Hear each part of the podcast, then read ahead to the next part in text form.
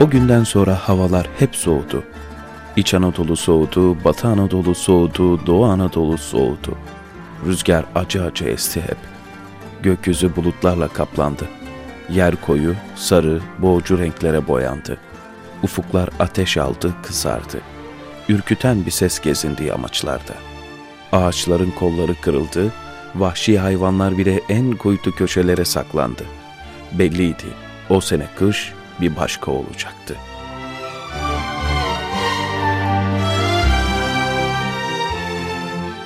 Seydan'da son zamanlarda tavırları, davranışları değişmişti. Derin derin düşünüyor, saatlerce dua ediyor, arkadaşlarından da memleketin, insanlığın ve İslam'ın istikbali için dua etmelerini istiyordu.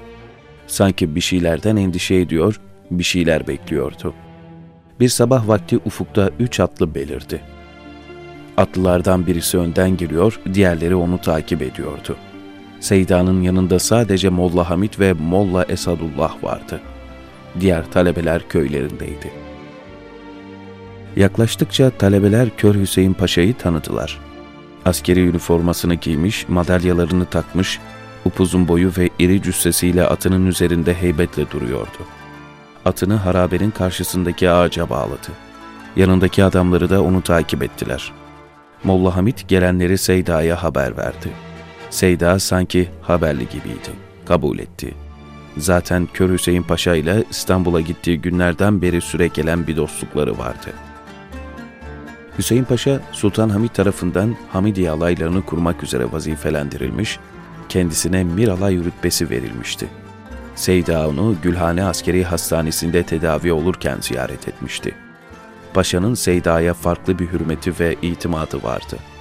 Ulaşabilse her şeyini ona danışırdı. Cihan Harbi'nde Seyda gibi o da kahramanca savaşmış, Doğu Beyazıt ve Kazman'da Ruslara ve Ermenilere büyük zayiatlar verdirmiş, Ahlat Köprüsü'nü Ruslardan koruyarak Halil Paşa'nın ordusuyla birlikte köprüden geçmesini sağlamış, başarılarından ötürü Sultan Reşad tarafından Mirliva rütbesine yükseltilmişti. Molla Hamid Paşa'yı ilk defa bu kadar yakından görüyor, o meşhur kahramanı adeta süzüyordu.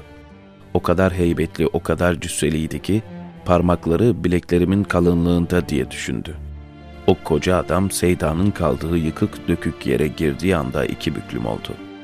Hasretini çektiği elleri öptü, edeple dizüstü oturdu. Seyda halini hatırını sordu. "Kardeşim sen hoş sefa gelmişsin" dedi. Paşa sıkıntılıydı. Bir süre geçmişten, memleketin ahvalinden bahsettiler. Sohbetin bir yerinde Paşa içinde yaklaşık yarım kilo altın olan bir mendil çıkardı, kenara koydu. Seyda anlamıştı. "O nedir?" diye sordu. Paşa rica eder gibi konuştu. "Kurban, benim helal malımdan zekatımdır. Size getirdim" dedi. Seyda rahatsız oldu. Paşa onun adetini biliyor olmalıydı. "Sen kendi yakınlarından, akrabalarından, köylülerinden hiç kimseyi bulamadın mı ki ta buraya kadar getirdin?" dedi Seyda. Paşa, "Kurban" dedi, "benim akrabalarım, yakınlarım hepsi zengin, fakir kimse yok. Müstehakkı sizsiniz. Orada birçok fakir varken bunca köyü aşıp da zekatını nakletmen caiz değildir" dedi Seyda. Paşa, "Seyda kurban" dedi, "hiç olmazsa beş on tanesini kabul ediniz. Burada yanınızdaki talebelerinizin ihtiyacına sarf edersiniz." Kör Hüseyin Paşa Seyda'nın harabede yaşadığını görünce zekatını getirmekle çok iyi yaptığını düşünmüş, viranedeki hazineyi fark edememişti. Seyda bu mevzuda konuşmanın uzamasını istemediği için kesin konuştu. "Hayır, mümkün değil. Benim zekata ihtiyacım yoktur." O gözünün tokluğuyla, müstaniliğiyle ve Rabbine itimadıyla zenginlerden daha zengindi. Rabbinin ikram ve bereketiyle yaşıyordu. Geçici lezzetlere karşı oruçluydu. Paşa daha fazla ısrar etmedi. Zaten ziyaretinin asıl sebebi de başkaydı. Onu söylemeliydi. "Seyda, sizinle hususi bir istişarem olacaktır. İzin verirseniz talebeleriniz çıksınlar. Hususi konuşmak istiyorum" dedi Paşa. Hüseyin Paşa özel konuşmak istiyordu ama anlaşılan meselesi şahsi değildi. Öyle olsa kendi adamlarını da dışarı çıkarırdı. Teklifi kabul edilmedi. "Hayır, bunlar benim vücudumun parçalarıdır. Ayrılamazlar. Neyin varsa söyle" dedi Seyda. Seyda, Eğer bize izin verirseniz isyan edeceğiz dedi paşa. Seyda son günlerde memleket satında çıkarılmak istenen kargaşalardan, yapılan planlardan haberdardı. Yıkanlar, yıktıklarıyla yetinmiyor, parçaladıkça parçalamak, ezdikçe ezmek, bütün bağları koparmak istiyorlardı. Çocuklar, kadınlar, masumlar, hülasa hayatlar umurlarında değildi. Hep anlatır, hep izah ederdi. Menfaatperestlik insanları canavarlaştırıyordu. Paşa düşüncelerinde yalnız değildi. Daha evvel de bunları dile getiren olmuştu, daha sonra da olacaktı. Seyda'nın izi, yolu belliydi. Elinde şaşmaz bir ibre, önünde aldatmaz bir rehber vardı. Önemli olan doğruyu görebilmek, zamanın doğrusunu tespit edebilmekti. Paşa namazını aksatmaz, manen mesul olmaktan korkardı. Oraya kadar gelmesi de bunu gösteriyordu. "Niçin isyan ediyorsunuz?" dedi Seyda. Şaşırdı paşa. Seyda gibi dinin bir hakikatine bin başım feda olsun diyen bir adam bunu bilmiyor olamazdı. Seyda devam etti. "Ali'nin, Hasan'ın kabahati varsa Haydar Ömer ne yapmış?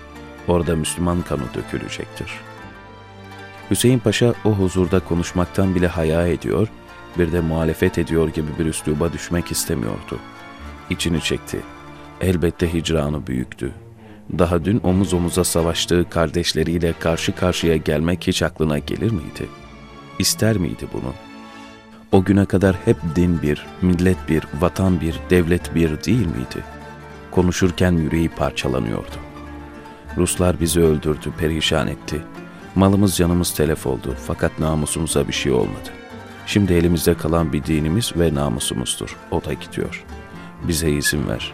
Hem piyadelerimiz hem süvarilerimiz hazır bekliyor" dedi paşa.